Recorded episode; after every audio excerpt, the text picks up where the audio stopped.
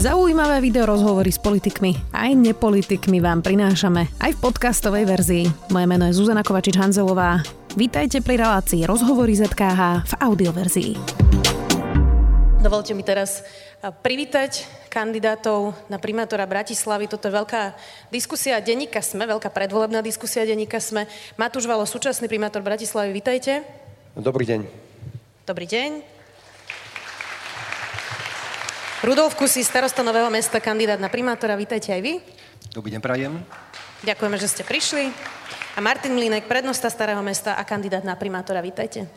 Dobrý deň, ďakujem za pozvanie. Pre všetkých, ktorí ste tu v sále, budete môcť klásť v poslednej časti aj otázky cez slido.com, kde je hashtag SME naživo a ja budem teda potom v tej poslednej časti klásť otázky. Páni, štyri okruhy diskusie, ja som vám to teda posielala dopredu, e, ako okruhy. Prvé sú tie aktuálne otázky, druhé je doprava, sociálna oblasť a potom vaše plány a program. Videla som niekoľko debát predvolebných, v ktorých ste teda najmä vy dvaja páni boli a tam zaznievalo na začiatku, že teda vám nebudú skákať do reči. Toto nie je ten prípad, ja vám budem skákať do reči, ak dovolíte.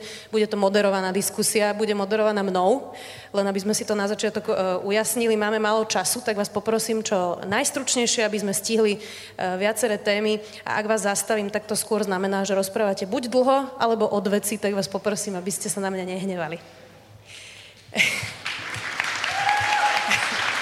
tak. Začníme úplne tou najaktuálnejšou témou a to je útok na Zámockej.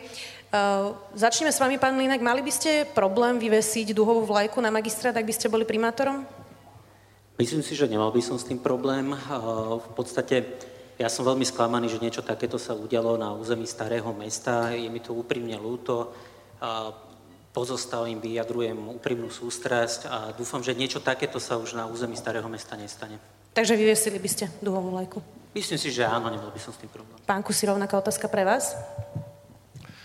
Ja som zareagoval tým spôsobom, že som dal vlajku na požrde a tým som vyjadril úctu a hlboký smútok pretože to je vec, ktorá sa dotkla celého národa.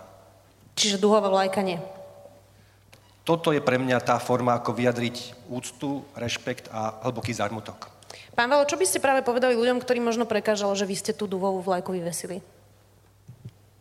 To je zásadná otázka týchto dní. Uh, otázka, či to náhodou nie je zástupný problém, pretože uh, najmä súčasná vláda, ale aj mnohí ľudia, či za klavesnicou počítača alebo v parlamentných laviciach, vytvárajú dojem, že toto je hlavný problém Slovenska a pritom to tak nie je. Mm, e, to, myslím, a teraz keď hovorím o hlavnom probléme Slovensko, že, že niekto má inú orientáciu alebo chceme priznať nejaké práva LGBTI plus ľuďom, práva, ktoré okolité členské štáty už dávno tejto skupine ľudí prija, priznali. Proste to, či má byť na verejných budovách duha vlajka, alebo nemá, je e, zástupná debata, ktorá nás odkláňa od pravej, e, pravej podstaty problému, ktorá je to, že dneska aj politici z poslaneckých hlavíc, aj politici na najvyšších miestach šíria už dlhú dobu, nie dneska, začalo to v 2015, šíria nenávisné odkazy kodujú nenávisné mm, proste správy len kvôli tomu, aby získali politické body, aby rozdelili spoločnosť a získali politické body. Rovnaká otázka ešte pre všetkých troch a potom už prejdeme aj na mestské témy. Boli by ste zaregistrované partnerstva, pán Mlinek? Súhlasím s tým, aký návrh pripravil Ondrej Dostal a aj keď nepoznám úplne detaily, tento by som vedel podporiť. To boli práve teraz uh, tie úpravy dedenia a zdravotnej starostlivosti. Áno. Pán Kusí? Ja si myslím, že teraz potrebujeme predovšetkým situáciu upokojiť, lebo stalo sa niečo príšerné. Zahojiť rany a začať hlbokú diskusiu. A myslím si ešte jednu vec. A viete, nikdy sa nestala tak príšerná vražda ako na Zámockej, pretože doteraz nikdy nevraždil psychopat, ktorý by jednoducho urobil manifest, kde odsudzuje LGBT, Židov, prezidentku, premiéra. A najväčší problém je to, že dnes to boli oni, zajtra to môžu byť Vietnamci, pozajtra Židia, potom kresťania, moslimovia, ľudia s postihnutím. Čiže myslím, že predovšetkým musíme sa ako spoločnosť jednotiť. Povedať si pre Boha, toto nie. Dobre, ak som to správne pochopila, tak zatiaľ hovoríte nie registrovaným partnerstvom. Nie, chcem povedať, ja som za diskusiu, poďme o tom hovoriť. Sú určité veci, kde ja osobne nemám vôbec žiadny problém, napríklad otázka zdravia, otázka toho, aby partner mohol ísť do nemocnice, mohol mať dispo, dispozícii zdravotné záznamy a množstvo ďalších vecí. Ale kto som ja? naozaj si myslím, že predovšetkým musí byť hlboká diskusia, aby to nebolo na silu, aby nevzniklo ďalšie napätie. Pán Valo, registrované partnerstva? Ja som to viackrát povedal, ale nemám žiadny problém s registrovanými partnerstvami. Stačí sa pozrieť do akejkoľvek inej európskej krajiny, v ktorej registrované partnerstva už dávno sú. Krajina sa nerozpadla, funguje rovnako ďalej dobre. Hlavným problémom Slovenska nie je to, či máme registrované partnerstva alebo nie. Proste Pán Liniak, pre denník N ste povedali, pán Kusy je netransparentný a sú rôzne pochybnosti o tom, s kým môže byť dokonca prepojený. V zapätí ste ale nevysvetlili, alebo nevedeli vysvetliť s kým a povedali ste, že sa k tomu nevyjadrujete. Tak takýmto štýlom by som ja o vás mohla povedať, že bijete svoju manželku, ale asi som to len počula a neviem sa k tomu vyjadriť. Tak je toto poctivý spôsob kampane? Tie informácie vychádzajú z médií, ktorí informovali o tom, teda, že ako fungovalo Nové mesto historicky. Ja som komunikoval aj s ľuďmi, ktorí boli priamo na úrade zamestnaní, čiže sú tam rôzne podozrenia, napríklad Aké? teda... Skúste mi povedať. Tak napríklad pri Istropolise pán starosta tvrdil, že nejaké buracie povolenie nebolo vydané, potom sa zistilo, že bolo vydané, čiže sú tam také všelijaké rôzne Ale na koho sú tie prepojenia? Aby sme povedali, koho? Prosím? Že na koho sú tie prepojenia? Tak Všetko to smeruje ku štatutárovi. K štatutárovi čoho? Skúsme to pomenovať. Nového mesta. Teraz nerozumiem. No štatutárovi Nového mesta, ktorý bol teda pán e, Kusy. Ale ja sa pýtam, že na koho má on tie prepojenia, o ktorých hovoríte v zaujímavých skupinách? Ja nehovorím o tých prepojeniach, hovorím, že tie rozhodnutia a tie také akože uh, nejasné informácie sa točia okolo pána Kuseho. Pán Valo, vy hovoríte to isté, takže môžete mi konkrétne povedať, na koho prepojenia? Alebo sú to len takéto chiméry, ktoré ja, ja nejako som, letajú vo vzduchu? Ja som hovoril konkrétne úplne o politických stranách, ktoré platia kampaň pána starosta Kuseho. Okrem medzi ich podporovateľov pána starostu sa zaradil ale aj strana Hlas najnovšie.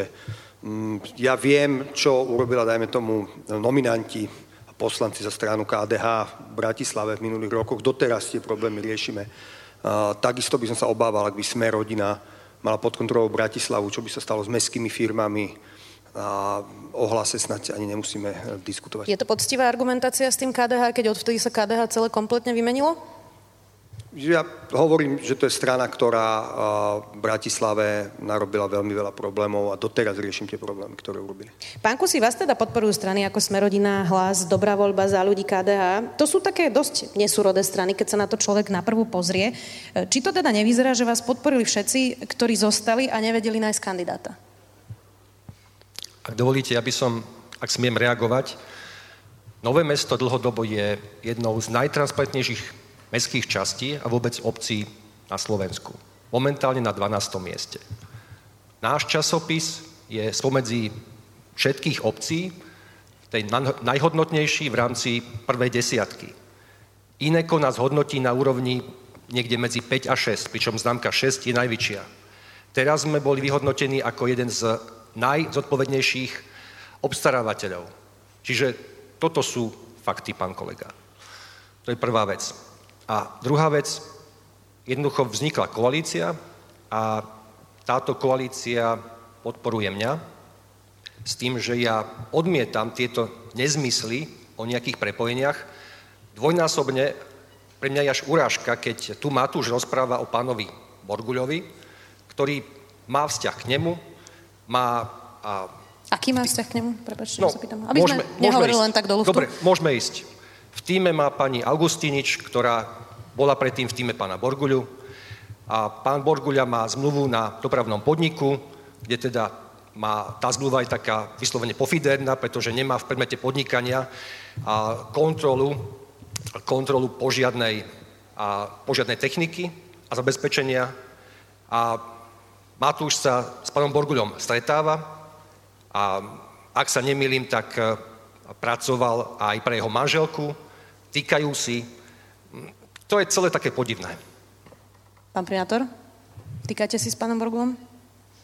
Ale boli sme, stretli sme, druhýkrát v živote som ho stretol na svadbe Juraja Drobu, kde sme si potýkali. On si sa mnou potýkal asi pred 15 rokmi sme chvíľu robili e, projekt e, pre firmu, v ktorej bola jeho, ktorá je jeho súčasná manželka. Takže to je toľko k tomu. Pán Borgula je v prvej desiatke kandidátov a poslancov, teda Národnej rady za stranu Sme rodina, ktorá vás podporuje, pán starosta. Poďme ďalej. Pán Mlinek, aký má zmysel kandidovať, ehm, keď vás veľmi málo ľudí pozná a s kampaňou ste začali neskoro? Moja kampaň je postavená na otváraní tém, ktoré z politiky vyprchali. Sú to pravicové témy, pravicový pohľad na to, ako sa má hospodáriť s verejnými zdrojmi. Myslím si, že je to veľmi dôležité. V starom meste sa nám to veľmi dobre podarilo. Nakladáme so zdrojmi, ktoré sú všetkých nás, obyvateľov Bratislavy alebo mestskej časti a treba s nimi nakladať čo najefektívnejšie a najdôležitejšie je dodať služby, ktoré obyvateľia očakávajú. Tomu rozumiem, ale predpokladám, že vás veľa občanov nepozná. Nepoznám, áno, to je zásadná nevýhoda. V konec, konec koncov v podstate tých koaličných rokovaní sa tam objavilo veľa mien. Uh, moje meno sa tiež objavilo Bohužiaľ, e, KDH, respektíve za ľudí mňa nepodporili, rozhodli sa inak, ale mala sa formovať ďaleko širšia koalícia. Hm. Pán Kusi, keď už ste hovorili o tých e, stretnutiach, vy ste mali nedávno obed e, s Martinom Jakubcom, kandidátom na primátora Bratislavy za fašistickú ľudovú stranu Naše Slovensko. On šeruje Kotlebu, o prezidentke píše handlivo naposledy napríklad toto. Čaptava je namaľovaná dúhová, kraslica a pod povrchom monštrum. Progresívci majú plán na rozvad. Po strelbe na Zámockej písal, tak nakoniec jeden z tých dvoch na Zámockej nebol ani muž. Martin Jakobec podporuje Putina, aj Rusko je proti Ukrajine, tak prečo sa s takýmto človekom stretávate? Mne sa stalo niečo podobné ako Matúšovi Valovi. Jeho chcel niekto kompromitovať tým, že do sociálnych zariadení v meste rozniesol najrôznejšie poštové poukážky. A ja som dostal informáciu, že ma chce pán Jakubec verejne podporiť. To by ste prijali? Čo pre mňa je ako pre demokrata antifašistu nepriateľné. Vzhľadom na to, že ho poznám z minulosti, pretože kedysi spieval pre neviem si akcií, tak som mu zavolal a sondoval som, aká je situácia, aké sú jeho plány. Našťastie plánuje kandidovať a ak mu to nevíde, tak plánuje ísť aj do ďalších volieb. A v čom je toto rovnaká situácia ako s tými šekmi, ktoré ste spomínali, keď tu ste sa mohli rozhodnúť, či tam prídete alebo neprídete? Pretože chcel som vedieť, aká je situácia a rovnaká situácia je v tom, že podľa mňa to bola možná kompromitácia, pretože pri všetkej úcte podpora práva Jakubca, tým pádom sprostredkovanie pána Kotlebu, to je niečo ako bosk smrti v Bratislave a podľa mňa všade na Slovensku. A o čom ste sa na tom obede rozprávali, teda keď ste zistili, že to nie je ten zámer, aby vás podporil? Rozprávali sme sa o tom, aká je situácia v meste, hovorili sme o tom, aké sú preferencie, hovoril mi o tom, že plánuje v politike fungovať aj naďalej.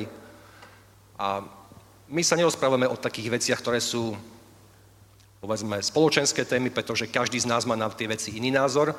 To sme si už vyjasnili pred nejakým časom, keď naša spolupráca skončila, lebo vyvolával isté kontroverzie aj pri tých kultúrnych podujatiach. Stretli by ste sa s ním znova?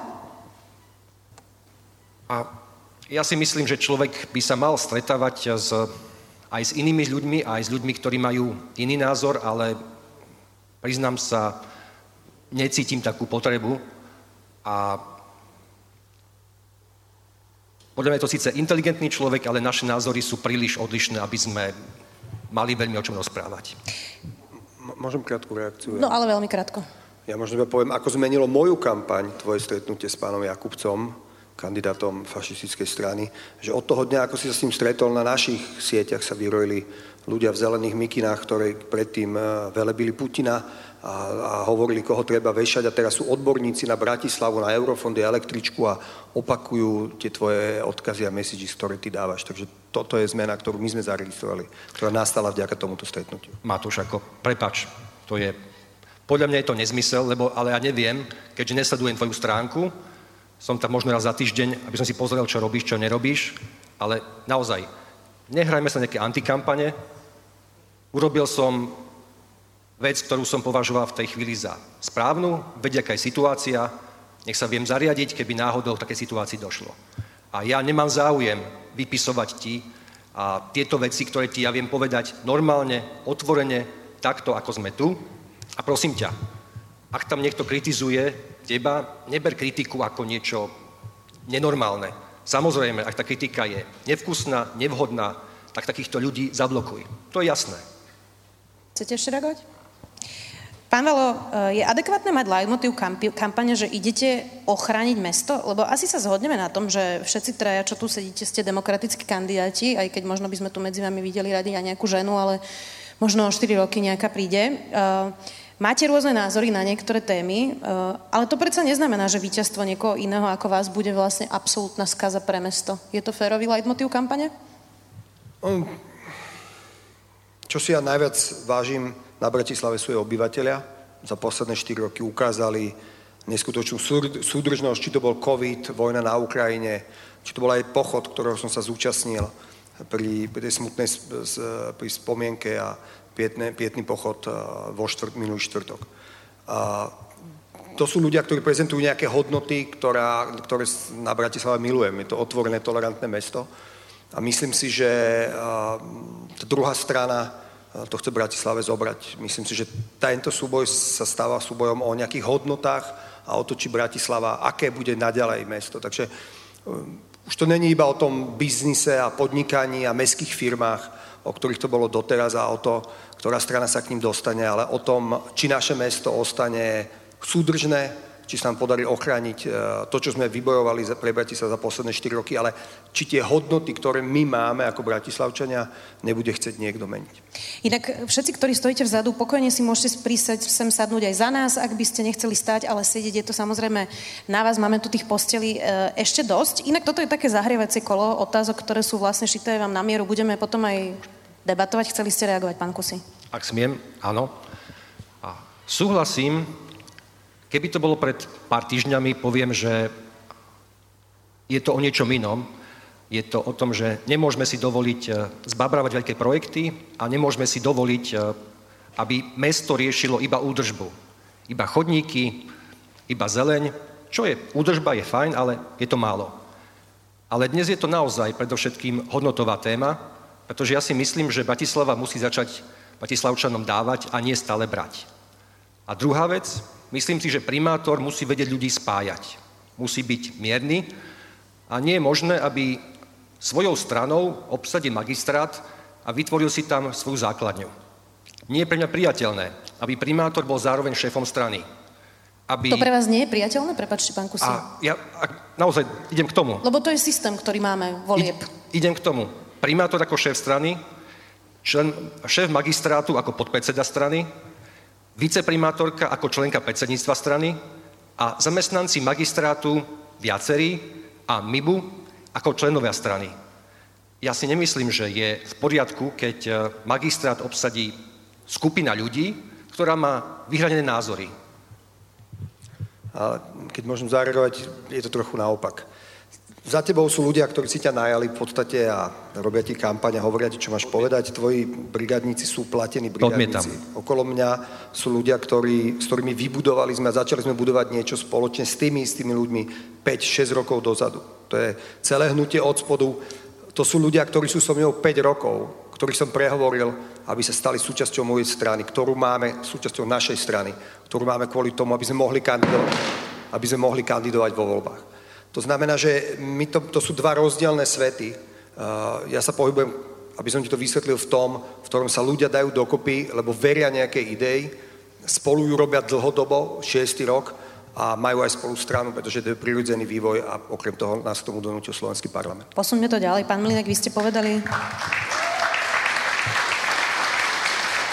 Vy ste povedali, že pravicové témy dnes absentujú aj v komunálnej politike. E, to ste povedali v kampani, ktoré pravicové témy, lebo ja mám pocit, že posledných 30 rokov v Bratislave nebolo nič iné, len pravica. E, zároveň ste si zaspomínali v rozhovore pre Enko na Mikuláša Zurindu a SDKU, tak vašim jazykom SDKU aj v KDH mali v Bratislave najväčšie kauzy, ktoré dodnes e, vlastne nevieme ani doriešiť, tak hlboké korupčné kauzy to vlastne boli.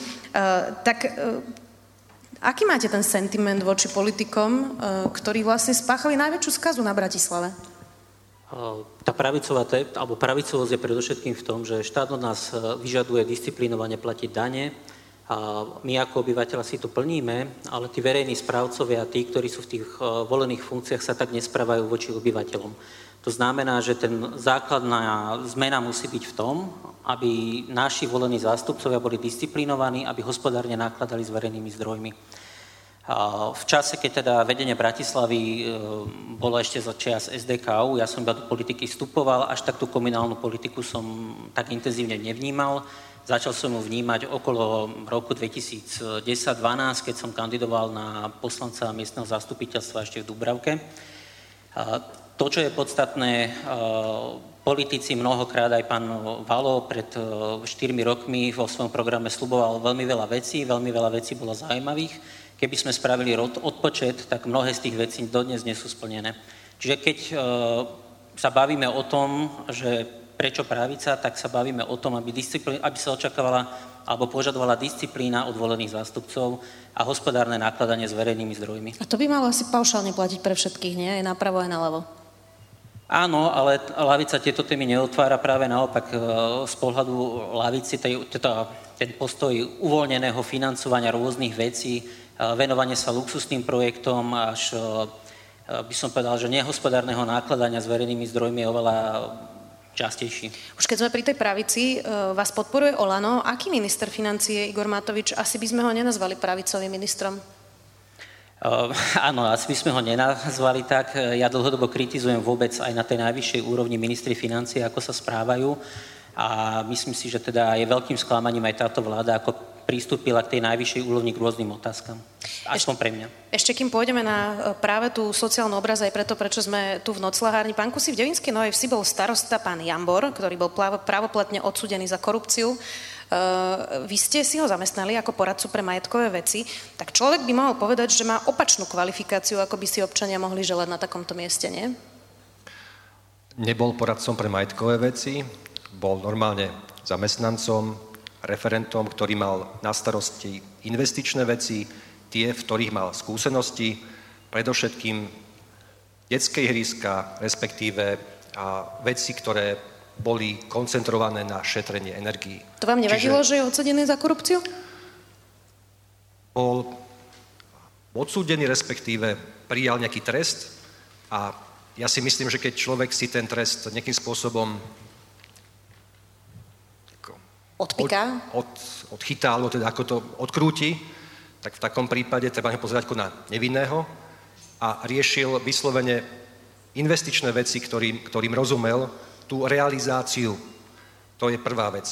A druhá vec, e, jednoducho v tejto chvíli je už jeho pracovné miesto zrušené, vzhľadom na to, že tie realizácie, ktoré sa mali spraviť, e, sú hotové alebo sú blízko uzavretia. Ďakujem pekne za odpoveď. Toto bolo teda prvé kolo na také zahriatie, by som to e, nazvala. Poďme na oblasť, pre ktorú sa táto diskusia teda koná práve v noclárni Depol. To je sociálna oblasť a pomoc ľuďom bez domova. Dopredu upozorňujem, hoci verím, že to nikto z vás neurobí, e, že v tejto diskusii nebudem tolerovať ani náznaky netolerancie voči ľuďom bez domova, ani nejaké e, nevhodné výroky. To hovorím, pretože táto téma je špeciálne citlivá. Máme tu klientov noclárne Depol a nezaslúžia si e, neúctu.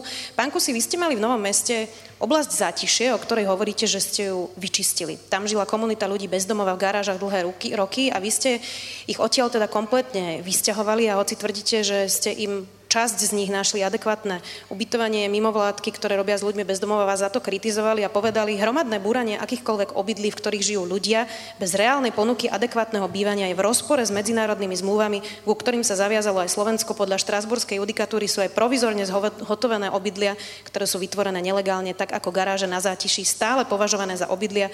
Nie je možné ich klasifikovať ako odpad, ani s nimi zaobchádzať ako s odpadom. To uvádzali tieto združenia. Zaobchádzali ste s nimi ako s odpadom? A ja by som to rád vysvetlil. Na zátiši bol vyslovene odpad, ktorý tam navláčili najrôznejšie pochybné firmy a tento odpad, hovoríme o desiatkách tón odpadu, sme vyčistili. Čiže dnes ten priestor je čistý a je pripravený na to, aby tam boli technické služby, kde pripravujeme, sme vo fáze vydania územného rozhodnutia. Pokiaľ ide o ľudí bezdomova na zátiši, tak my sme zamestnali špeciálne človeka, a snad to poviem bez toho, aby som dámu urazil, ktorá úžasný človek, ktorý prežil niekoľko rokov na ulici, čiže vie, čo to je. A tento človek primárne s nimi pracoval a vyslovene išiel individuálne. Riešil otázku umiestnenia. Niekto domov, vrátiť sa k svojim, niekto protialkoholická liečebňa, niekto a, riešenie a, narkotík, niekto domov sociálnej služby, etc., etc. Čas ľudí sme dokázali zamestnať, niektorým sme dokázali dať e, ubytovňu a s niektorými sme doteraz v kontakte. A pri všetkej úcte, keď bolo zle, keď bola zima, keď nikto jej nebral telefón, tak ja som bol to človek, ktorý zobral telefón, išli sme s deckami, nakúpili sme drevo a tí ľudia si tam zakúrili, my sme im kúpili piecky, aby tam mohli fungovať, my zabezpečujeme sociálnu výdajňu jedlo, potraviny, aby ich tam mali, my sme tam riešili svrap, my sme riešili lekára, riešili sme nemocnicu, vozili sme ich do nemocnice, riešili sme žotačku a ako, prepačte, my sme si tam zažili svoje, pretože obrovský problém je, že hneď vedľa sa nachádza dom Jana z Boha, ktorý pracuje s ľuďmi bezdomová. A ja som sa v 2011 postavil pred ľudí a povedal som, ľudia, je správne, keď tu bude takéto zariadenie, prosím, znesme to a je to správne. Ľudia to so šomraním akceptovali. Ale keď došlo k tomu, že na jednej strane bol dom Jana z Boha, kde teda boli klienti, s ktorými pracovali, na strane druhej boli ľudia na zátiši, ktorí veľmi nechceli spolupracovať zväčša s domom Jana z Boha, tak tým miestnym sa to pochopiteľne jednoducho spájalo a nevideli rozdiel. Čiže my sme tam pravidelne snažili sa fungovať, zasahovať, vysvetľovať. Kúpili sme im kosačku, aby bola pracovná terapia, aby cítili, že aj tí ľudia bezdomova sú súčasťou miestnej komunity. Čo sme robili? Ako náhle človek bezdomová odišiel, pomohli sme mu, a, a odišiel zo zátišia, tak sme tu garáž legálne zbúrali. Dobre. A nedovolili sme, posledná veta, a nechceli sme dovoliť, aby sa tam nasťahoval niekto iný, lebo áno, bolo tam pár garáží, kde tí ľudia si urobili naozaj domov. Ale časť tých garáží to bolo neľudské podmienky. Pre všetkých je to domov, pán Kusí. E, určite by mali radšej nejaké dôstojnejšie bývanie títo ľudia. E, ale chcem zistiť, aký máte vzťah k ľuďom bezdomova, lebo je tu ešte jedna vážna téma a to, že ste najali sbs špeciálne na to, aby vyháňala ľudí bezdomova z niektorých miest vo vašej mestskej časti. Vagus upozorňoval, že ste si ju najali na to, aby mlátila ľudí bezdomova. Vaša sbs bola k ľuďom bezdomova podľa ich slov brutálna a je to neakceptovateľné. Bolo to teda na, uh, Račianskom, uh, na Račianskom námestí. Uh, tak teda sú to ľudské bytosti a teda všetci vieme, že jediná cesta je sociálna terénna práca. Vy ste boli 12 rokov e, starosta a za 12 rokov sú aj v krajine ako Kolumbia alebo iné, kde robia naozaj komunitnú prácu viditeľné výsledky, tak tým najatím tej sbs ste si vlastne nepotvrdili to, že ste tú sociálnu prácu robili zle? Viete čo, ak dovolíte, ja by som to rozdelil. Predovšetkým ja odmietam násilie, to je prvá vec a rozhodne sme neposlali sbs na Račianské mýto na to, aby niekoho byli. Došlo k tomu, že na Račianskom mýte odrazu sa okolo bývalého väzňa zhromaždila skupina ľudí, ktorá tam obťažovala ženy, obťažovala seniorov, obťažovala každého, aj iných bezdomovcov. My sme nikdy nezasahovali, keď ľudia bezdomová tam prišli, ležali v parku, prípadne robili neporiadok. Viete, čo povedal Vagus? Ľudia bezdomova sú vyháňaní z parku kopancami do chrbtov, bývajú sotení na zem, niektorí mali byť napadnutí zo zadu bez predošlého vyzvania, aby opustili priestor. Ja poviem toľko to. Bola tam agresívna skupina, ktorou sa nevedela zbaviť mestská policia, štátna policia, ani ten mestský, mestský tím, ktorý funguje. Podľa slov mojej kolegyne, ten odtiaľ doslova utiekol. My sme nesankcionovali status, to, že človek je bezdomová. ale agresívne správanie. My sme nikdy nepoužili SBS-ku na Račianskom mýte, aj keď, ako náhle sa tam zjavil domec, tak sa ten problém zväčšil.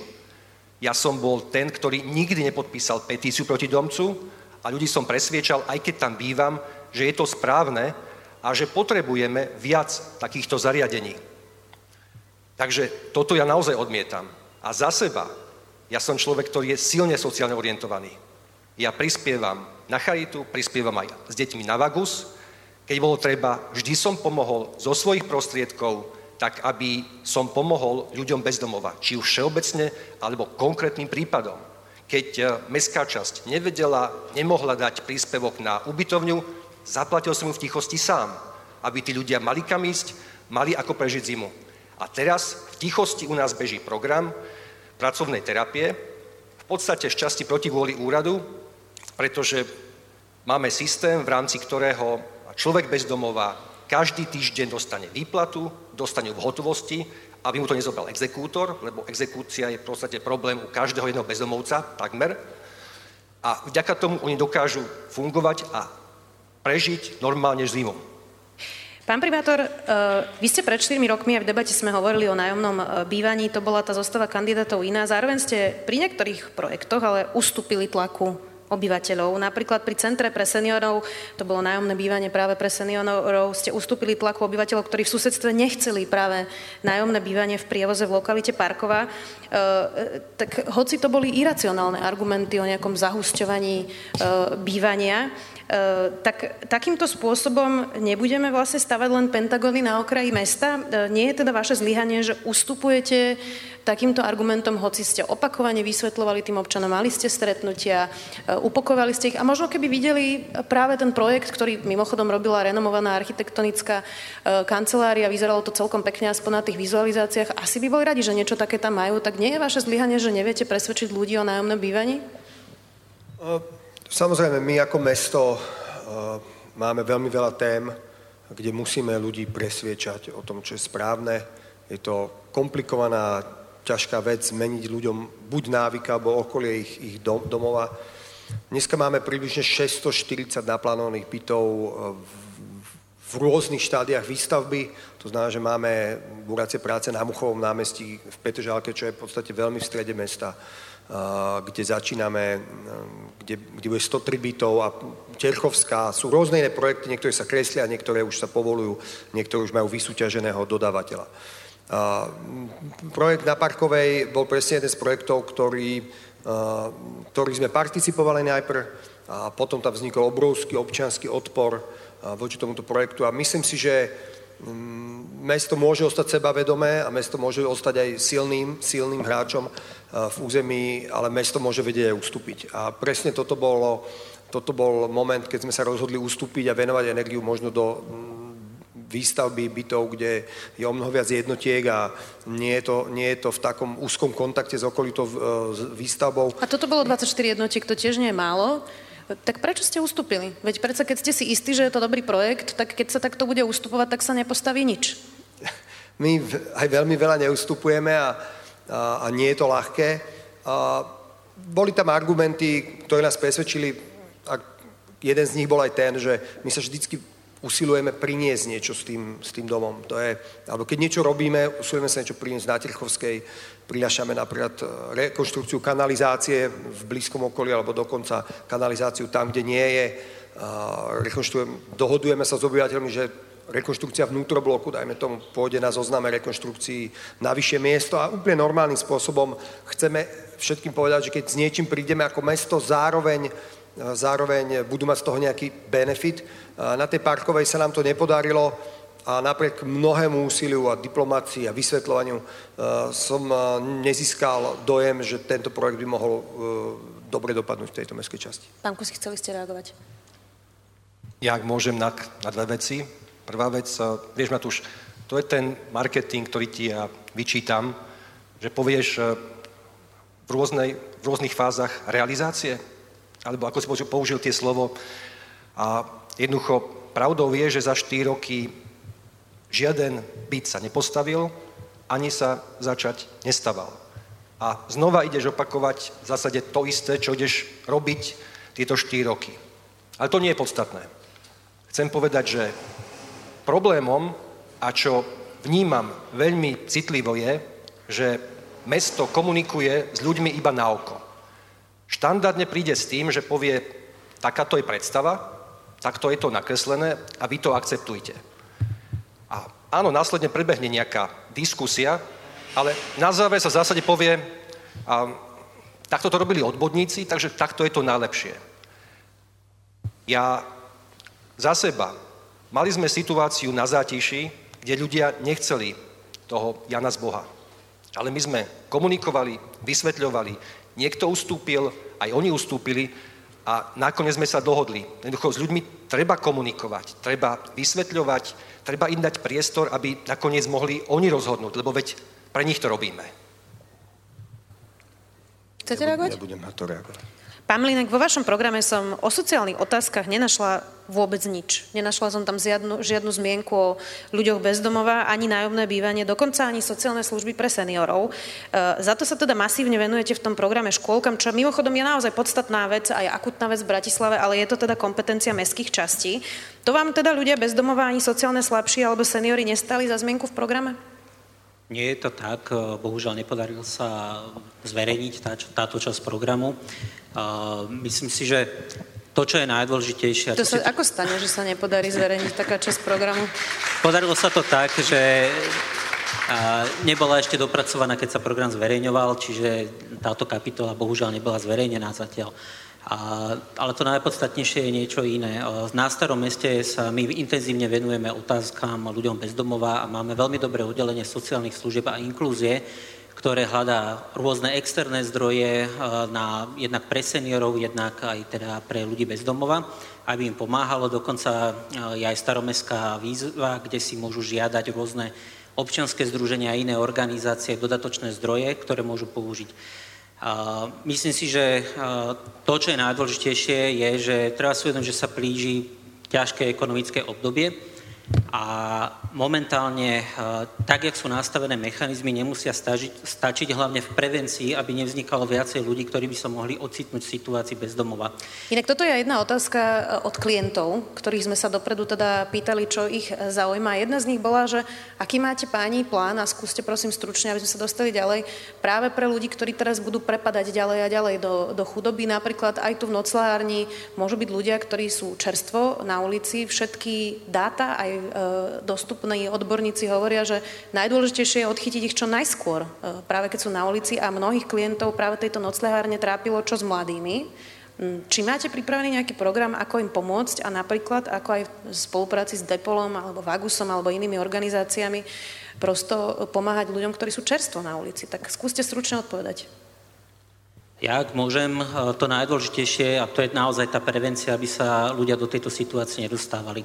Uh, treba komunikovať ako mestské časti, tak magistrát, vymeniať si informácie, mať tú včasnú intervenciu a zároveň teda určite treba aj na úrovni mesta, aj na úrovni mestských častí posilniť uh, aj rozpočtovo programy tak, aby bolo v týchto najbližších mesiacoch možné efektívne pomáhať tým najohrozenejším skupinám.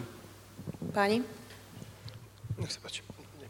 No, my máme zriadený normálny krízový štáb k tomuto, pretože toto je situácia, ktorá takisto ako COVID a na vojna, na vojna Ukrajine sa nás bude dotýkať a veľmi sa nás dotýka. Základná vec je, že vieme, že už vďaka covidu viacerí ľudia, ktorí dokázali sa udržať nad tým sítom chudoby, dokázali to zvládať dneska, im proste chýbajú na konci mesiace peniaze na zaplatenie nájomného. A vieme aj to, a sme si vedomi, že o mnoho lepšie je pre mesto investovať, ako aj pre štát, investovať peniaze do pomoci týmto ľuďom teraz, ako potom riešiť príčiny ľudí bezdomova alebo príčiny bezdomovectva. Pre nás je zásadná vec, že my máme klientov v našich bytoch, máme vyše 850 bytov, eh, kde žijú ľudia, takže diskutujeme o tom, akým spôsobom budeme vedieť pomôcť práve týmto ľuďom v našich bytoch eh, nejakým odpustením alebo nejakým grantovým systémom eh, pomôcť prekonať nejakú dobu so zlavneným nájomným. Aby ste ich nevyhodili vlastne Presne tak, aby sme ich nevyhadzovali z vlastných, z vlastných bytov. samozrejme je štát, ktorý v tejto situácii má tú hlavnú ruku a má pomáhať, ale tam sú aj mnohé iné opatrenia. Chystáme sa napríklad na to sú také detailné veci v našom centre pre ľudí utekajúcich z Ukrajiny, čo, čo je bývalá autobusná stanica Botova. Chystáme aj možnosť nejakého nízkopráhového prenocovania podľa toho, aký bude veľký tlak na tú ulicu, aká bude veľká zima. Myslím, že máme skvelý tým na magistráte, dokázali sme to už pri covide, kde sme mali karanténne mestečko. Máme rozbehnutú Hradsku, ktorá, ktorá je tiež uh, útočisko, aj bola počas covidu pre ľudí uh, bezdomova alebo ľudí v problémoch a budeme v tom pokračovať. Pán Kusy? Ja sa zhodujem s tým, že je potrebné istá prevencia. To znamená, potrebujeme sociálnu sieť, ktorá zachytí ľudí, ktorí sú už kvázi na hrane kde je tu riziko, že prepadnú sa do takých dlžôk, ktoré nebudú schopní splácať. To znamená konkrétne. Potrebujeme centra, ktoré budú radiť v oblasti energii, lebo to bude problém. Potrebujeme centra právnej pomoci, pretože niektoré skupiny sa dajú aj v tejto dobe jednoducho nachytať na najrôznejšie nevýhodné zmluvy. Po tretie, potrebujeme sieť sociálnych výdajní, čiže miesta, kde ľudia dostanú potraviny a drogériu bezplatne. Po štvrté, potrebujeme zriadiť vyslovene sociálny fond, ktorý bude jednorázovo môcť pomáhať, pomôcť človeku, ktorý je v núdzi. Či už seniory, rodiny s deťmi, alebo každý, kto bude potrebovať pomoc. Pretože treba pomôcť na začiatku, ešte predtým, než sa človek stane človekom bez domova. A posledná vec, potrebujeme vytvoriť systém, aby keď sa človek náhodou stane človekom bez domova, tak na tej ulici nebol pretože mňa naučili základné pravidlo, že ako dlho človek je na ulici, tak zhruba toľko sa trvá, kým sa človek dokáže adaptovať a dostať sa z ulice preč. A naučili ma ešte jednu vec, bola tu jedna múdra dáma, práve tu v Depole, mala prednášku a povedala, každý z vás, každý jeden, je len tri kroky od toho, aby sa stal človekom bez domova. Nemôžem nič povedať? Pokračujte. Chceli ste reagovať, pán primátor, ešte? Ja chcem povedať, že viacej z týchto vecí už mesto dávno robí. My máme grantový systém Bratislava pre všetkých, kde spolupracujeme práve s organizáciami, ktoré sa venujú ľuďom v ťažených situáciách, ľuďom na okraje, ľuďom bez domova. To je dôležitý grantový systém, kde a proste pomáhame týmto organizáciám, pretože vieme, že bez ich pomoci to štát ani mesto jednoducho nedajú. Takisto poctivo platíme štátom nariadené príspevky pre organizácie, ktoré... Dobre, ktoré tak to sa očakáva, že budete platiť štátom nariadené príspevky, pán Áno, ale, ale je dôležité, že máme dobrú spoluprácu s týmito organizáciami a myslím, že práve táto sieť medzi magistrátom, mestskými častiami a neziskovými organizáciami, ktoré pomáhajú týmto ľuďom, je, je presne systém, ktorý budujeme eh, a ktorý pomôže celému mestu. Dobre, ešte otázky od klientov, a to bol jeden, ktorých veľmi trápilo, to je útorok, útulok pre chorých ľudí bez domova, teda e, niečo podobné ako e, je útulok Matky Terezy alebo útulok Svetej Luizy. Tam je dokopy 50 miest, čo je naozaj žalostne malé číslo. Tak chcela by som od vás troch počuť deklaráciu, že ak budete primátormi, vybudujete takéto alebo podporíte vznik takéhoto ďalšieho útulku. Pánku si môžete začať. Hlasím sa ja, pretože sa ma to vlastne istým spôsobom týka, nakoľko existovalo zariadenie práve u nás, v Novom meste na Zátiši, ktoré sa staralo o ľudí, ktorí sú bezdomova a zároveň sú dlhodobo chorí. V Bratislave takéto zariadenie potrebujeme, pretože zažili sme si xkrát situáciu, že volali sme sanitku, bol problém odviesť človeka do nemocnice a ešte väčší problém bol, čo potom. Jednoducho, kam on pôjde? Predstavte si hnisavú nohu, predstavte si človeka, ktorý, má, ktorý je po operácii a zrazu pôjde do akého prostredia. Čiže deklarujete, čiže že ak sa stanete primátorom deklarujem, že napriek tomu, že to nie je kompetencia mesta, ale Bratislavského samozprávneho kraja, tak v spolupráci s krajom takéto zariadenie vytvoríme, lebo musí fungovať. Ďakujem, to bola jasná odpoveď. Pán Linek?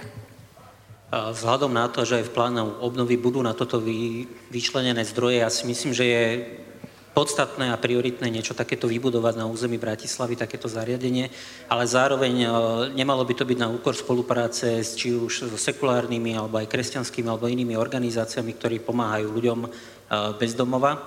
A rovnako prevádzkujeme Staromeste Senior Centrum a to tiež vie aktívne pomôcť e, mnohým ľuďom bezdomova v riešení ich aj zdravotných situácií a môžu byť umiestnení aj do takéhoto zariadenia.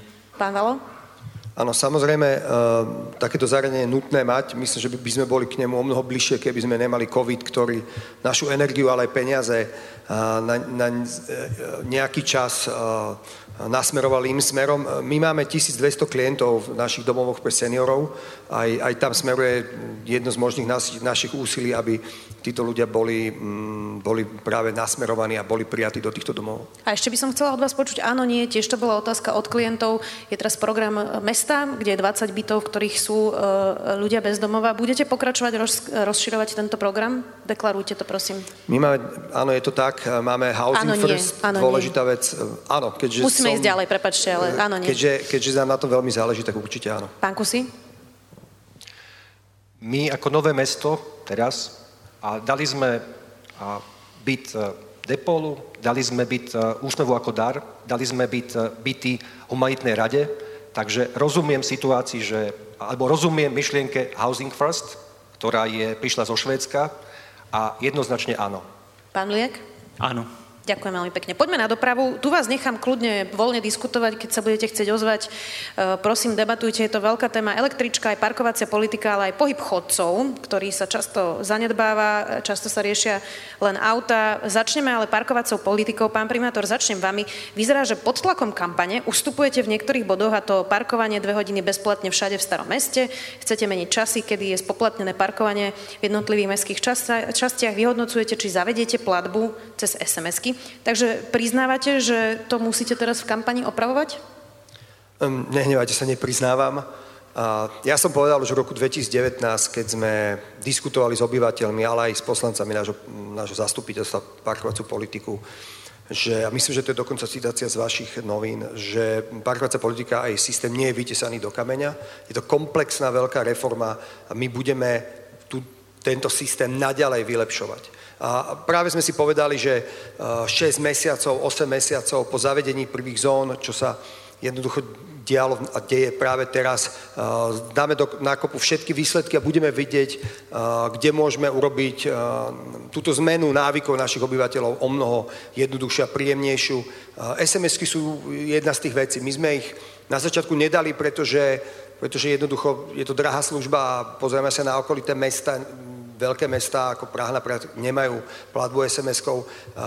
Bohužiaľ prišla čipová kríza, dneska návštevníci, návštevnícke hodiny vedia hlavne na začiatku uh, ťažšie platiť cez parkomaty, ktoré jednoducho neboli, pretože do Európy nedorazili čipy a bavíme sa o tom, či túto službu nezavedieme späť. Ale sú tam aj mnohé iné veci, testujeme hodiny, vidíme, že v Ružinové funguje mm, parkovanie spoplatené pre návštevníkov od 14. hodiny. Uh, bavíme sa o tom, aby sme niektoré zóny zjednotili a zjednodušili orientáciu v systéme.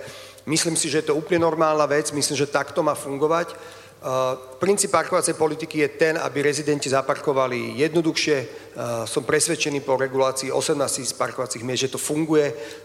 Bratislavčania sú zvýhodnení oproti nebratislavčanom a budeme pokračovať v tom, aby sme vďaka parkovacej politiky mali voľné chodníky, kvalitnejšiu aj zeleň, ktorá bola často atakovaná autami a najmä, aby, aby sme našli súlad medzi tými, ktorí chcú zaparkovať a ktorí len naštevujú naše mesto. Pán Kusy, vy hovoríte, parkovaciu politiku treba zastaviť, opraviť a opätovne naštartovať. E, tak hoci diskutujeme v Bratislave o parkovacej politike už viac ako 15 rokov, doteraz nikto nebol schopný to konečne spustiť, okrem teda primátora Vala spolu so starostami v kombinácii, aj s vami samozrejme v Novom meste. E, všetci deklarujú, že to treba, všetci hovoria, že to treba už 15 rokov, čiže rozumiem správne, že vy to chcete zastaviť a dostať nás zase vlastne 15 rokov dozadu? Nie. Zastaviť a opraviť tento systém, pretože je to jeden veľký chaos. A podľa mňa je to úplne zbytočný chaos. Ono to takto chaoticky asi v žiadnom, v žiadnom meste nevzniklo. A problém sa stal hneď na začiatku a my sme v Novom meste nerobili parkovaciu politiku preto, že sme to silomocou chceli, ale očakávali sme od mesta, že tú parkovaciu politiku zavedie. Najprv od pána Nesrovnala, ešte predtým od pána Vtáčnika, potom eh, tu od Matúša Vala. A keďže to nešlo, nešlo, nešlo, ten povedali, dobre, tak keď nie vy, tak eh, my ju chceme zaviesť. Chceli sme, priznám sa, urobiť niečo podobné ako staré mesto, čiže rezidenčný systém. A vtedy hlavné mesto povedalo, že nie a že musia byť nejaké pravidlá. Mali sme iný názor, ale rešpektovali sme tie pravidlá, pretože sme slúbili ľuďom okolo NTC, že nejaká parkovacia politika sa zavedie. A mali sme za to, že keď to prevezme mesto, tak to prevezme inteligentne, to znamená, tie dáta udáme a bez toho, aby ľudia museli opätovne prísť sa registrovať, tak tie dáta sa previezli, nestalo sa. Zaviedli sme smieskový systém, ten bol zrušený, odporúčili nám, aby sme nemali parkomaty, tak keď sme chceli ich mať, tak sme to nezaviedli a vyhodnotili sme, že treba ten systém opraviť, urobiť inak. Viete, a tento systém, čo sa zaviedol, je zbytočne chaotický a dá sa opraviť, pretože parkovaciu politiku chtiac, nechtiac potrebujeme. Povedzte nejaké konkrétne kroky, aby sme vedeli, o čom sa tu rozprávame, prosím. Dobre. Potrebujeme parkovaciu politiku, ktorá bude mať jasné pravidlá, jednotné pravidlá na celú Bratislavu. Potrebujeme zrušiť tých sympatických mladých ľudí, ktorí vyberajú parkovné, lebo to sú 90. roky, a zaviesť, keďže nefungujú aplikácie na 100%, keďže ich je veľa, keďže tu majú ľudia problém, vrátiť sa k systému SMS-iek. Potrebujeme dať viac návštevníckých hodín, potrebujeme spraviť výnimky, pretože máme tu napríklad ľudí, ktorí sú opatrovatelia a starajú sa o ľudí, ktorí sú priputaní na lôžko, nemôžeme od opatrovateľov chcieť, aby nám platili parkovné. Poďalšie, Bratislavčania, všade tam, kde to nie je nevyhnutné, tak nemali by platiť vôbec nič. A vysvetlím. Parkovné alebo akékoľvek poplatky boli zavádzané nie ako na začiatku, nie s cieľom získať od Bratislavčanov peniaze, ale s cieľom regulácie. To znamená, na väčšine územia Bratislavy, keď bude zavedená parkovacia politika, nie je potrebné od Bratislavčanov vyberať peniaze. Reagujte, pán primátor, nech je to debata. Ja už by som chcel reagovať. Skúsme si to zhrnúť. Pán starosta, ty tvrdí, že musia byť SMS-ky. Ja už som viackrát povedal v debatách, že uvažujeme o tom, nemáme s tým problém. Ty tvrdíš a zavádzaš ľudí, že parkovacia politika pre všetkých Bratislavčanov zadarmo. Ale sám hovoríš, že sú niektoré mestské časti a štvrte, ako je napríklad 500 bytov, kde ľudia ja majú, kde, kde majú platiť a nakoniec sa tvoja, a, to, tvoje parkovanie zadarmo je to, že uvažuješ o tom, že Bratislavčania budú mať to prvé auto za 39 eur uh, zadarmo. Nesúhlasím. Ty hovoríš, že, že je v tom chaos, ale sám súhlasíš a súhlasíš, že niektoré mestské štvrte majú jednoducho iný režim a potrebujú mať iný režim, kedy je tá hodina spoplatnená. Ani s tým nesúhlasím. To znamená, to znamená, že ja si myslím, že náš názor na parkovaciu politiku je, je v podstate veľmi blízko. A prečo by aj nebol, keď my sme spolu zavádzali Nie. pilotnú parkovaciu politiku v Novom meste a Nie. celé sme to na tom testovali. Vtedy si mal rovnaký názor ako ja. V niektorých veciach sme vám, vám ustúpili, ale stále iba proste zavádzaš, lavíruješ a nepovieš vôbec jasno, ako si predstavuješ tú parkovaciu politiku. Nie, ja dnes môžem?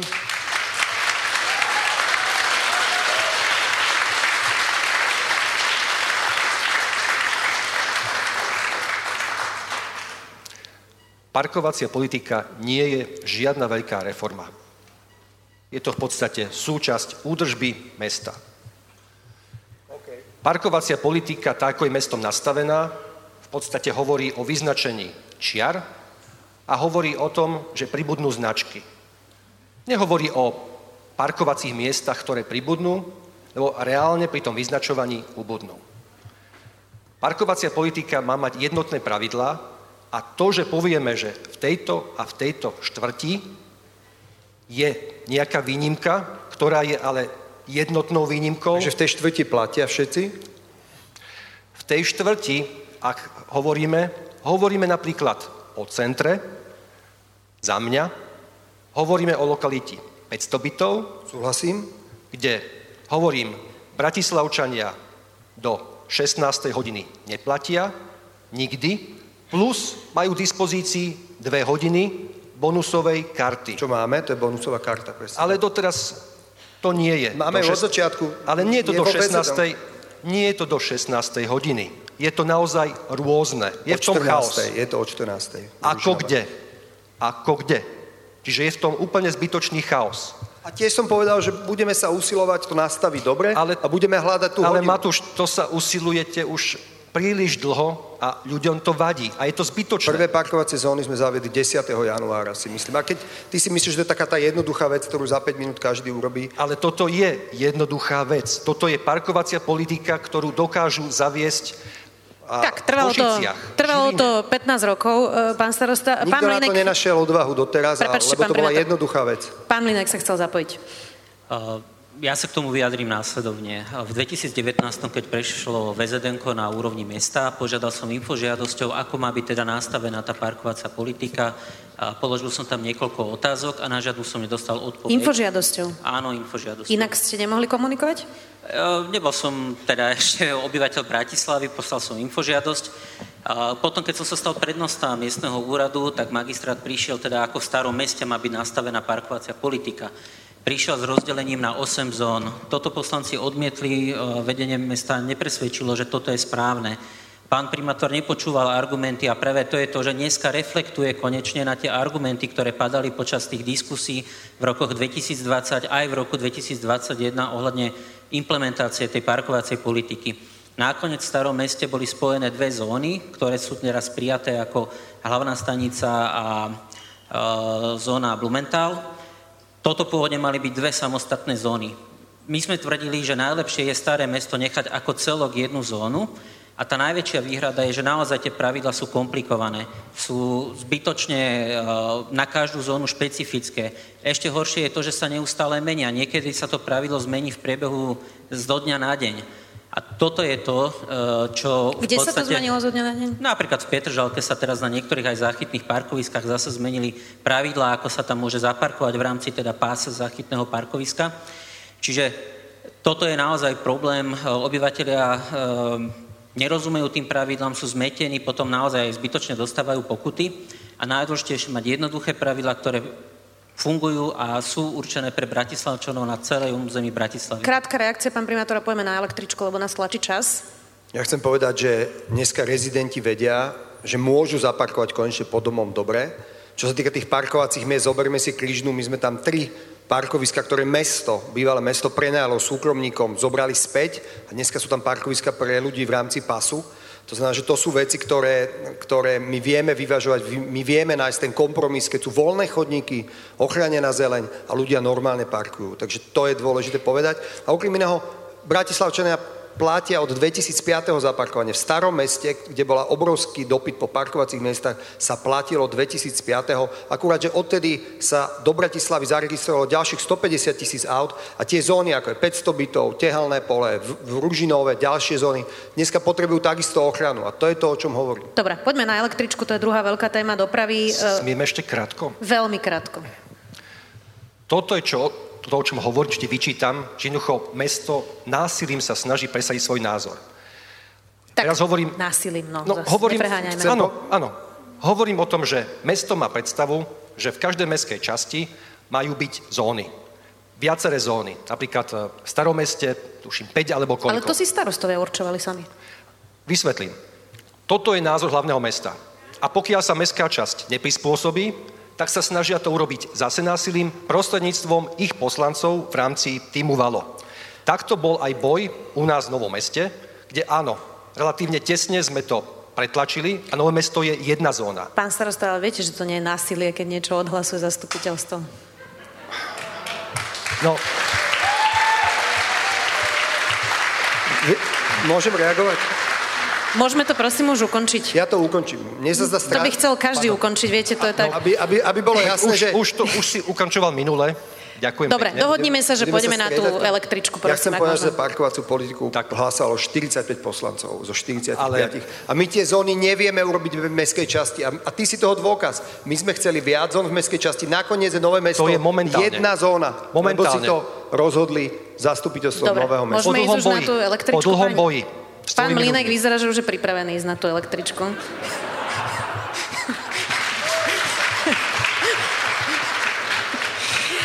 Dobre, Poďme na električku. Pán primátor, vy hovoríte, že to treba rozfázovať, e, alebo že ju máte rozfázovanú električku do Petržalky, to predloženie, že máte dohodnutých 200 miliónov z ďalšieho programovacieho obdobia e, a že teda e, neprepadnú tie peniaze. Topky prinesli rozhovor so štátnym tajomníkom pánom Kmeťom, že nič také nevie garantovať a že teda môže to byť aj 100, aj 300 miliónov eur. Tak teda koľko máte dohodnutých a prečo štátny tajomník hovorí, že to nie je pravda? Ja som rád, že odtedy pani ministerka Remišová to vysvetlila a potvrdila moje slova. Ona sama vysvetlila, že ona zabojovala v Bruseli s našou podporou o tom, aby Bratislavský samozprávny kraj mal alokovaných úplne konkrétnych 300 miliónov, z ktorých je delba približne 70 a, a, a 230 medzi samozprávny kraj a Bratislavu. A keby sme chceli ísť ďalej, ja som veľmi prekvapený, že pán štátny tajomník o tom nevie.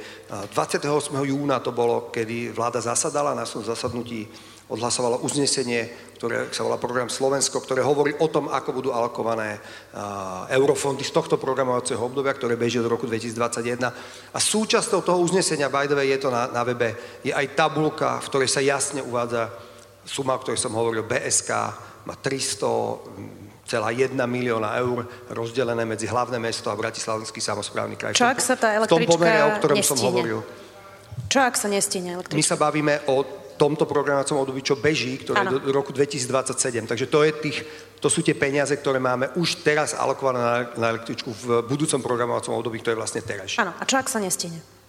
Ak sa nestihne, sa nič nestane, pretože fázujeme, to znamená, že my už dneska máme dohodnuté fázovanie, a prvých 70 alebo 80 máme ešte čas sa rozhodnúť, bude platených z programovacieho obdobia, ktoré skončilo v roku 2021 a teraz sa predlžuje a zbytok bude doplatený z tých peňazí, ktoré, ktoré už teraz máme alokované z eurofondov. Myslím si, že my máme jasné metodické usmernenie o fázovaní. Fázovanie je dneska normálna vec a myslím si, že električka napreduje a chcem všetkých ubezpečiť, že bude platená z eurofondov. Pán Mlina, chceli ste reagovať? Ja by som dovysvetlil tú informáciu. Je pravda, že 238 miliónov eur je alokovaných, ale je alokovaných na územie Bratislavy, nie sú určené pre magistrát. Čiže môžu byť použité rôznymi subjektami na území Bratislavy na rozvoj rôznej infraštruktúry. 71 miliónov je na území BSK a je to systém integrovaného dopravného, integrovanej dopravy na území BSK. Čiže tí žiadatelia, to neznamená, že magistrát má dohodnutých pre seba tieto peniaze, rovnako to môžu využiť iné subjekty, dokonca môžu byť použité aj železnicami, prípadne e, autobusovými inými prepravcami. Čiže e, zasa sú to také drobné detaily, ktoré v tejto diskusii uchádzajú. Áno, peniaze sú tu alokované, s vládou je to schválené, ale to, čo je podstatné, ešte to je schválené Európskou úniou. Európska únia ešte o tom nerozhodla, čiže ona ešte môže zmeniť e, tú alokáciu tohto programového obdobia a je otázne potom ministerstvo dopravy reálne, aké výzvy bude dávať von a koho vlastne v tých výzvach dopytových e, budú dožadované teda na rozvoj čoho. Môžu toho byť dokonca aj inteligentné kryžovatky, môžu byť z toho financované rôzne iné prvky e, dopravy na území Bratislavy a BSK. Ja by som si vás iba dovolil opraviť.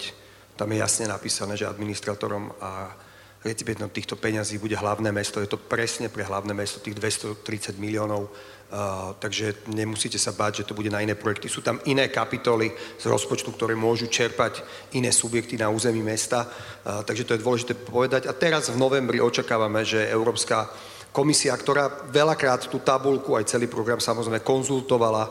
Ja som tiež bol na stretnutí s, s eurokomisárkou na túto tému. Jednoducho podpíše a myslím si, že od novembra, aj tak by to už neskôr sa budú dať čerpať tieto eurofondy. Takže aby sme boli jasní, je to pre Bratislavu. Dúfam, že ste sa len pomýlili. Chceli ste reagovať? Ja si myslím, že Matúš Valo by sa mal Petr Žalčanom ospravedlniť. Nielen za zbavanú električku, ale aj za to, že v tejto veci stále nehovorí pravdu. A pokiaľ si nepovieme pravdu, a tak tým pádom nemáme situáciu analyzovanú a nevieme, ako ju napraviť. Lebo celý projekt Petržalskej električky sebe zahrňa množstvo mín, ale množstvo mín. Nikto nám zatiaľ neschválil peniaze na ďalšie programovacie obdobie. Prvá vec. Druhá vec. Ak nám to aj niekto schváli ako mestu, čo to znamená? Znamená, že tie peniaze berieme z projektov, ktoré boli iné. Už boli pripravované iné projekty. Čiže napríklad z projektov na rekonštrukciu Ružinovskej radiály, z projektov na rekonštrukciu Vajnorskej radiály. A tieto peniaze sa budú chýbať. Poďme ďalej. Bol sa podpísaný dodatok a bez finančného krytia. bol podpísaný dodatok, a, ktorý je v rozpore so zákonom o rozpočtovej zodpovednosti. A nebol schválený úvom. A doteraz sa nespravila príprava stavby. Ešte raz, je október. Tam doteraz sa e, neurobili prekladky sieti. Neurobila sa prekladka plynu, tá sa robí až teraz. Neurobila sa prekladka vysokého napätia a ideme do zimy. Ako, Matúš, prosím ťa, nezľahčuj to. A ďalšia vec. A dodávateľia španielskej firmy a, nemajú zaplatené. Povedzme si to ako ďalší problém. Naši ľudia, ktorí tam pracovali, nemajú zaplatené. A tých mín, ktoré tam sú, tých je neobyčajné množstvo. Už len tá situácia. Čo sa stane 1.1.2024? 1. No. január. Áno, je 1. január, áno, nový rok, áno, štátny sviatok eh, Slovenskej republiky, a, ale čo sa stane? Stane sa to? Dobre, nechajme reagovať pána primátora, lebo ste toho povedali veľa, aby sme sa v tom Pán nemotali. Starosta, mne sa zdá, že ty si jediný človek, ktorý tam tú električku nechce, alebo by sa tešil, dokým... dokým to je nezmysel. Ja, ja viem, že ty a, a ľudia, ktorí stojí v tvojom pozadí, sliedite, čucháte po ministerstve, aby ste nejak, niečo vytiahli, aby ste našli nejaký moment, ktorý možno by tú električku spomalil alebo zastavil, Ale aby si mohol získať Ty si e, príčinou toho problému. A e, poďme si to zoradiť nejak do poradia. A, financovanie Máme dneska už podaný, podanú žiadosť o nenavratnú finančnú pôžičku eurofondy, delenie, fázovanie, máme jasné dôkazy, máme to potvrdené od Jaspersu, e, firmy Európskej komisie, že môžeme fázovať a budeme fázovať. Peniaze, to sú všetko veci, ktoré ty si hovoril, že nie sú možné. Zrazu sa ukazuje, že sú možné. Peniaze, ktoré si hovoril, že nebudeme mať v druhom programovacom období. Predsedkynia strany, ktorá, to som ktorá, ktorá ťa podporuje, jasne povedala, že ich tam máme. Na, schválila to vláda. Neviem, čo ešte potrebujem viac. Takto, a takto môžeme ísť ďalej. Dneska my máme podpísaný dodatok, ktorý je v súlade so zákonom, v súlade s metodickým usmernením UVO, v súlade so zákonom, ktorý presadili míry a sme za ňo vďační a práce na električke ďalej pokračujú. Nemám čo tu viac povedať. Pán Mlinek, zapojte sa aj vy.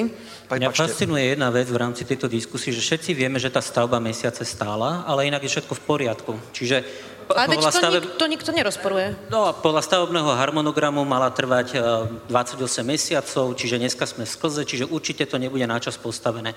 Zároveň mesto v rozpočte malo schválené tú prvú fázu, tú prvú tranžu zhruba 10,3 milióna, že bude platiť z nenavratných finančných výpomocí, ale až teraz požiadala o tú prvú tranžu a v, júnovom, v júnovej rozpočtovej zmene túto tranžu nahradila úverom z EIBčky a čerpaním ne, rezervného fondu. do týchto úplných detailov, lebo z toho ľudia nič nemajú. Ale, áno, ale tieto detaily sú práve tie najdôležitejšie pri tejto diskusii, čiže je tam vidieť rôznych uh, informácií, ktoré sú nejasné a ten postup a procesne to není zvládnuté. Tie informácie ja, sú podľa mňa úplne jasné, jednoznačné. Ja by som chcel zareagovať na pána Mlineka. Vy ste si asi všimli vojnu na Ukrajine. Môžeme reagovať? Vy ste si všimli to, že celá Európa Áno, všimol som stavby. si to. Staré mesto si otvorilo núdzové ubytovanie, kde ubytovalo si desiatky ukrajinských rovín, prijalo 250 žiakov na základné školy. Všetko sme si to všimli, pán primátor. Ja sa z toho veľmi Tomuto teším. všetkému boli vystavené všetky obce na Slovensku, všetky mestské časti v Bratislave. Uh, a nevyhovárame mesto, sa na to. Staré mesto robí stavbu v hodnote 80 miliónov eur. Veľmi o tom pochybujem.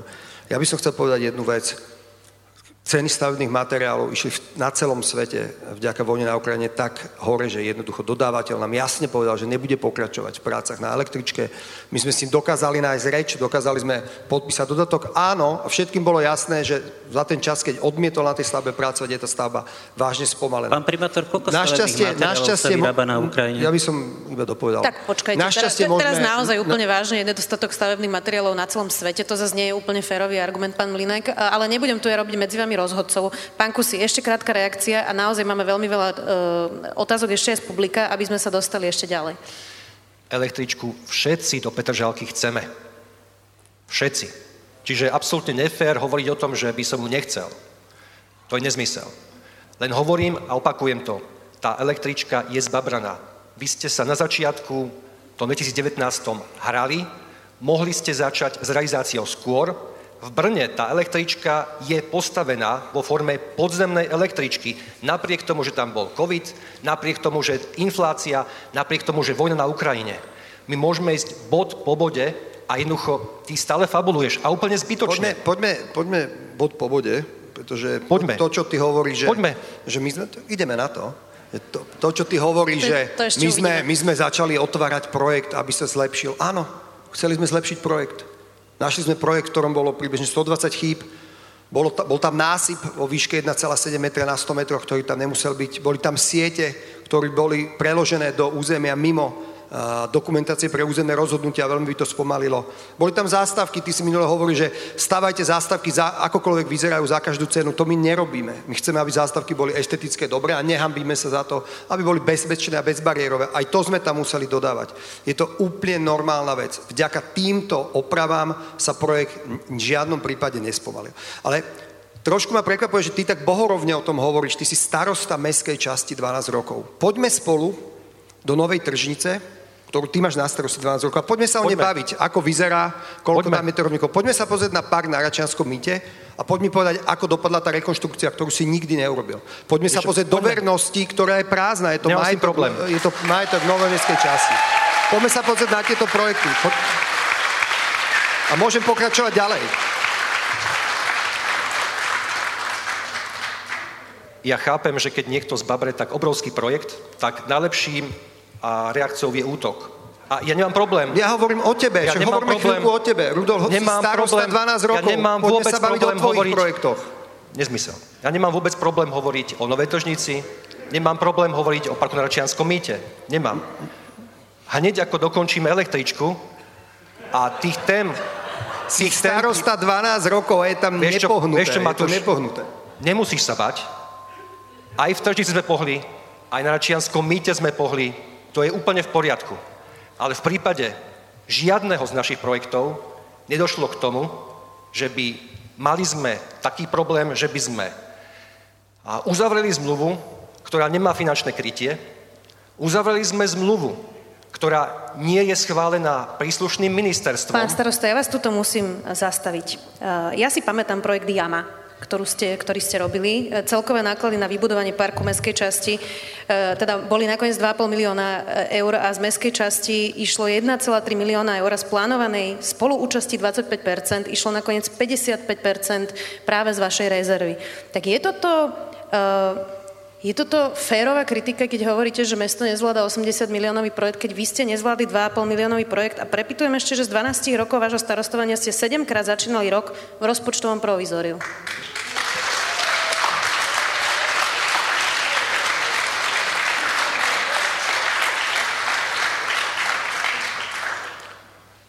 Nemyslím si, že je problém, keď sa rozpočet neschválí do 31. decembra. To je nie neštandardná situácia a nejako to neohrozuje fun- fungovanie samozprávy. Ale poďme k parku Jama. My sme boli v situácii, kedy došlo k navyšovaniu nákladov a bolo otázkou buď do toho neísť, alebo ten projekt zrealizovať. Získali sme nielen prvých viac než pol milióna eur z norských fondov, získali sme aj ďalšie peniaze, pretože viaceré samozprávy od svojich projektov opúšťali. Mali sme tam firmu, ktorá fungovala s robotníkmi z Bieloruska, ľudia, ktorí nám utekali zo stavby, lebo zároveň robili viacero stavieb. Jednoducho, našou voľbou bolo urobiť všetko preto, aby sme ten park zrealizovali a spravili sme to. A to je dôležité. Dnes máme krásny park, ktorý priťahuje ľudí zo širokého okolia. A je to jediný park, pokiaľ viem, ktorý vznikol po roku 89 v Bratislave, ako naozaj reálne park na mieste, kde bola predtým iba jama. To myslím, že nikto nespochybňuje toto, tento konkrétny fakt. Dobre, páni, máme veľa času, e, o 7 prídu klienti, pretože tí na rozdiel od nás potrebujú spať práve tu. E, Tak poďme teraz na otázky zo slajda. Pripomínam ľuďom, ktorí sedia tu, už ich teraz nevidím v tejto tme, ale verím, že ste tu ešte zostali. E, Hashtag sme naživo.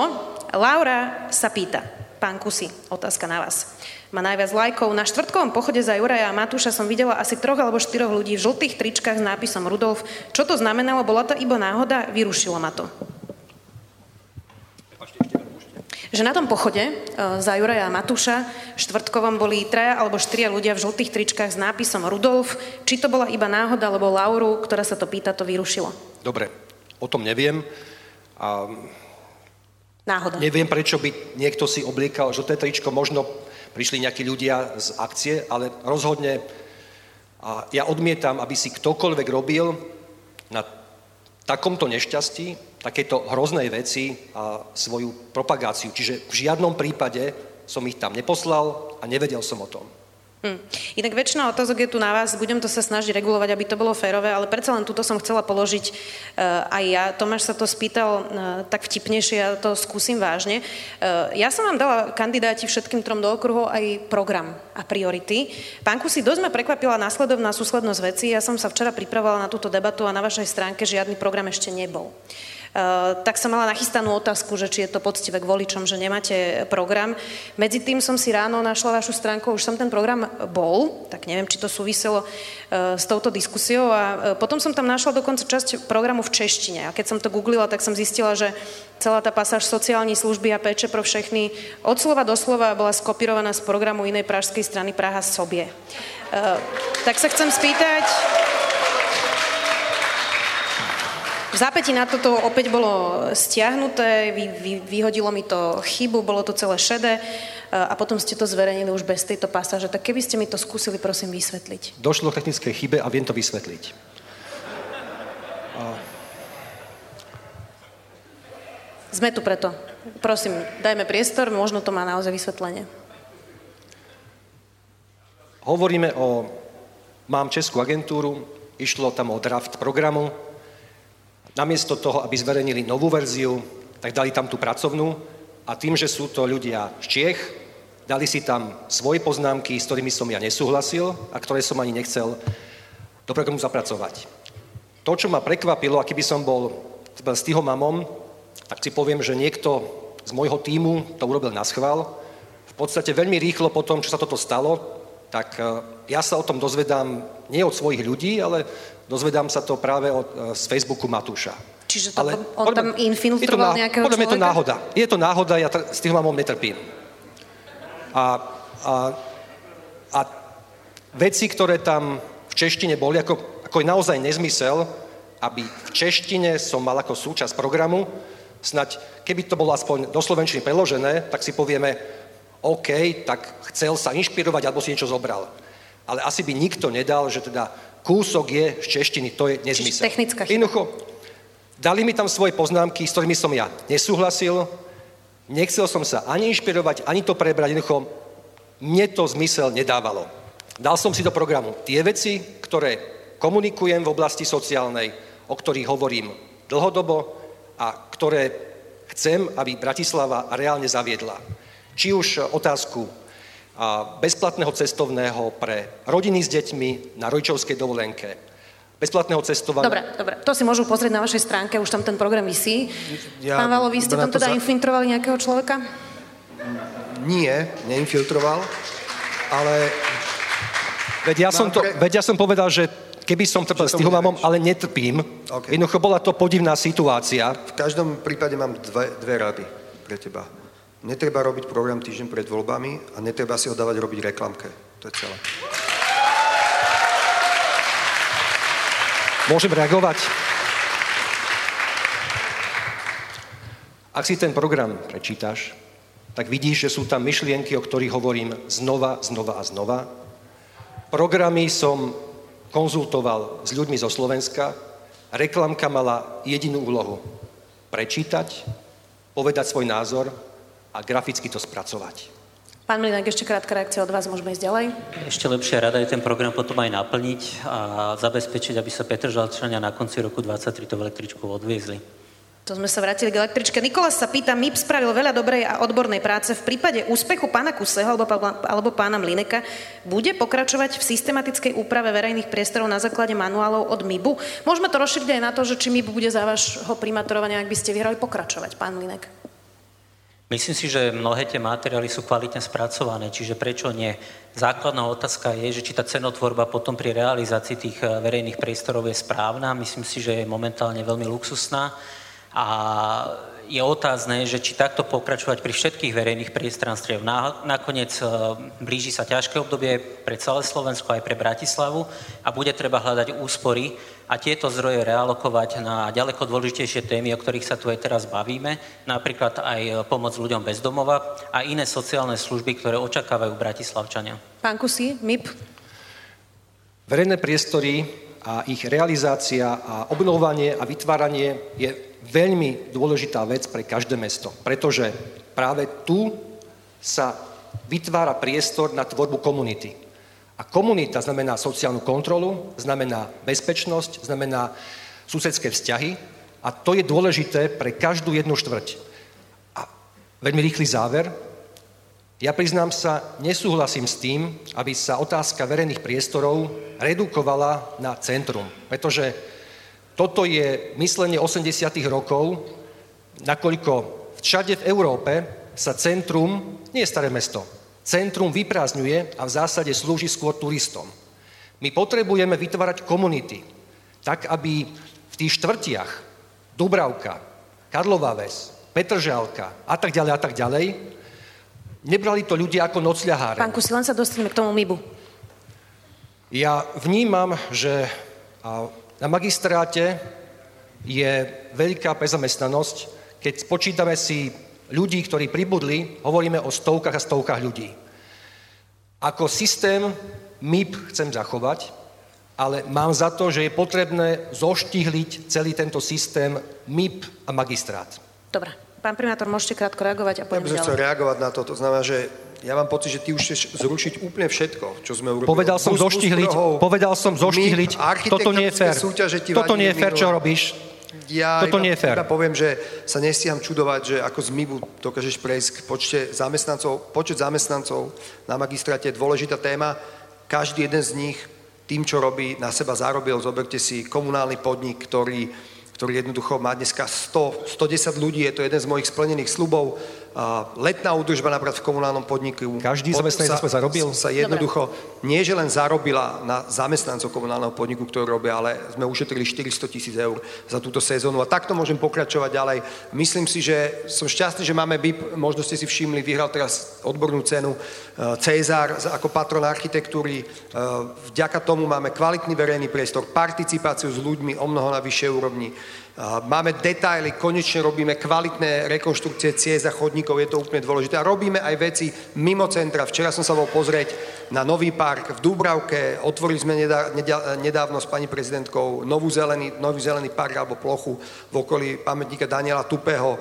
Máme projekt vo Vrakuni a môžeme Dobre. pokračovať ďalej. Dobre. Tomáš sa pýta, na základe čoho pán Kusy zhodnotil, že pán Jakubec je inteligentný človek, veľmi by ma zaujímali kritéria hodnotenia aj s ohľadom na jeho výroky a názory.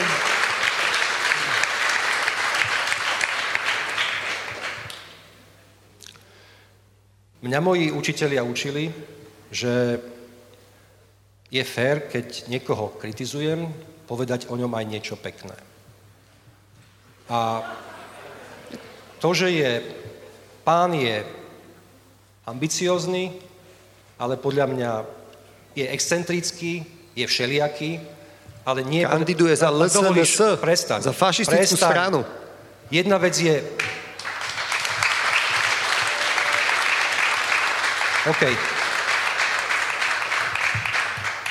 Ako, ja by som naozaj nešiel k tomu, že každý, kto kandiduje za stranu extrémistickú či fašistickú, je hlupák.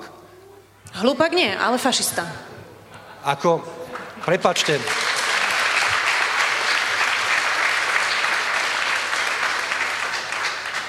ako, nehnevajte sa, ja som demokrat a antifašista a taký som bol vždy.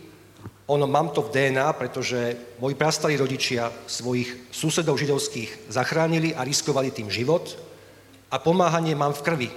Keď bola situácia, keď bola vojna s Ukrajinou, a sem prišli utečenci. Pán starosta, ja toto vôbec nespochybňujem. Pýtali sme sa na toho Jakubca. Hej, ale viete, tu ma pomaly začnete spájať s fašistami, ja to odmietam. Vôbec nie. Ja to odmietam. Boli ste s ním na obede, to je celé, ja vás s ním nespájam, ja sa iba na to pýtam, Tomáša to zaujímalo, vysvetlili ste to v pohode, každý si spraví názor. Uh, inak je tu aj dobrá otázka, počkajte sekundu, lebo teraz mi zmizla.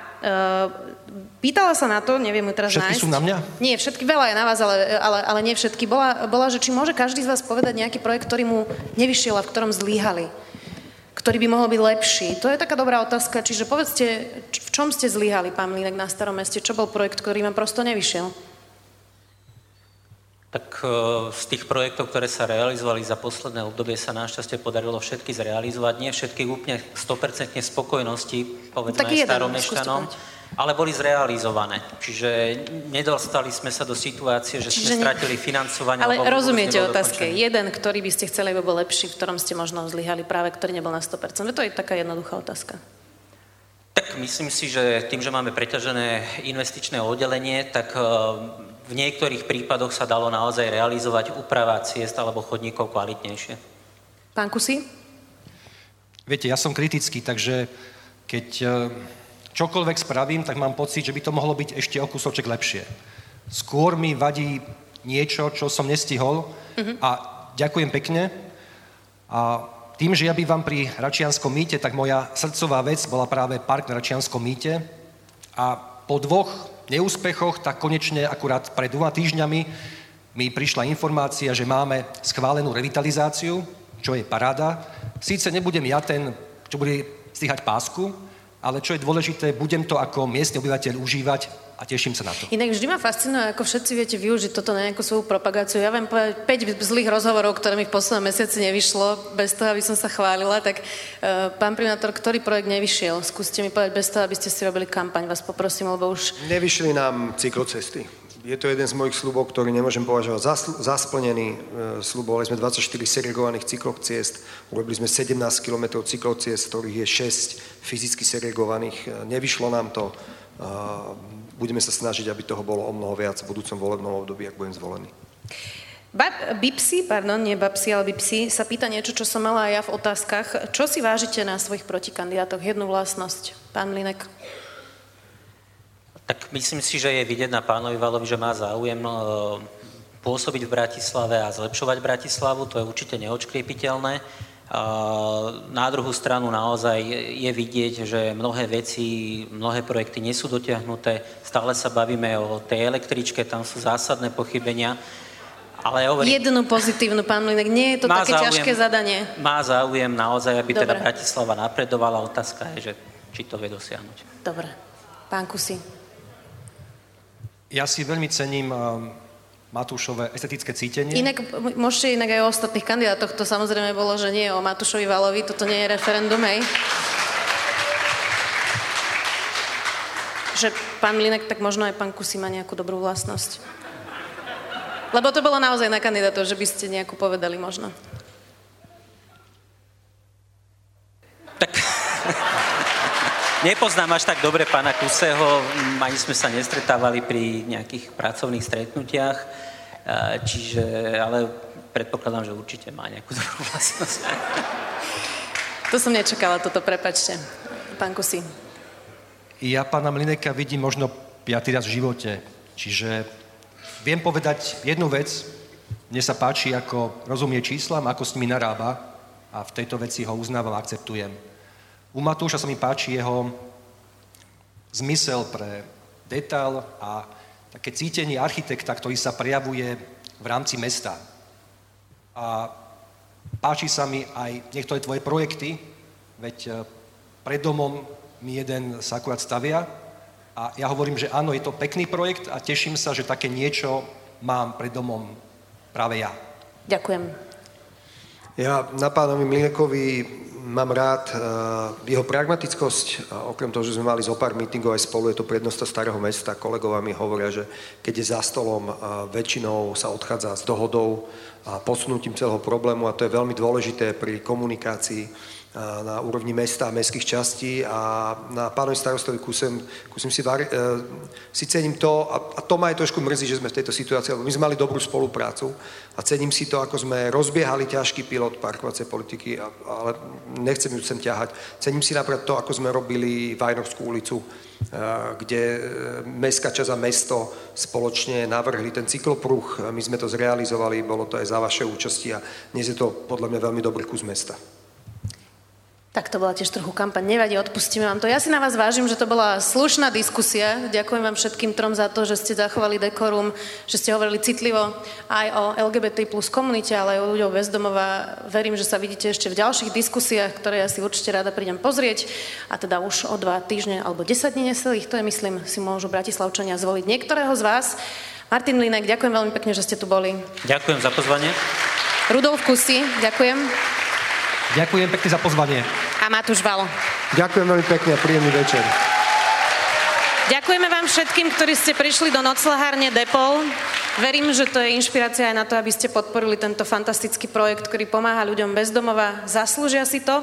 Zaslúžia si to aj iné organizácie v meste, ktoré pomáhajú práve najzraniteľnejším. Ďakujeme, že ste tu boli a vidíme sa niekedy na budúce.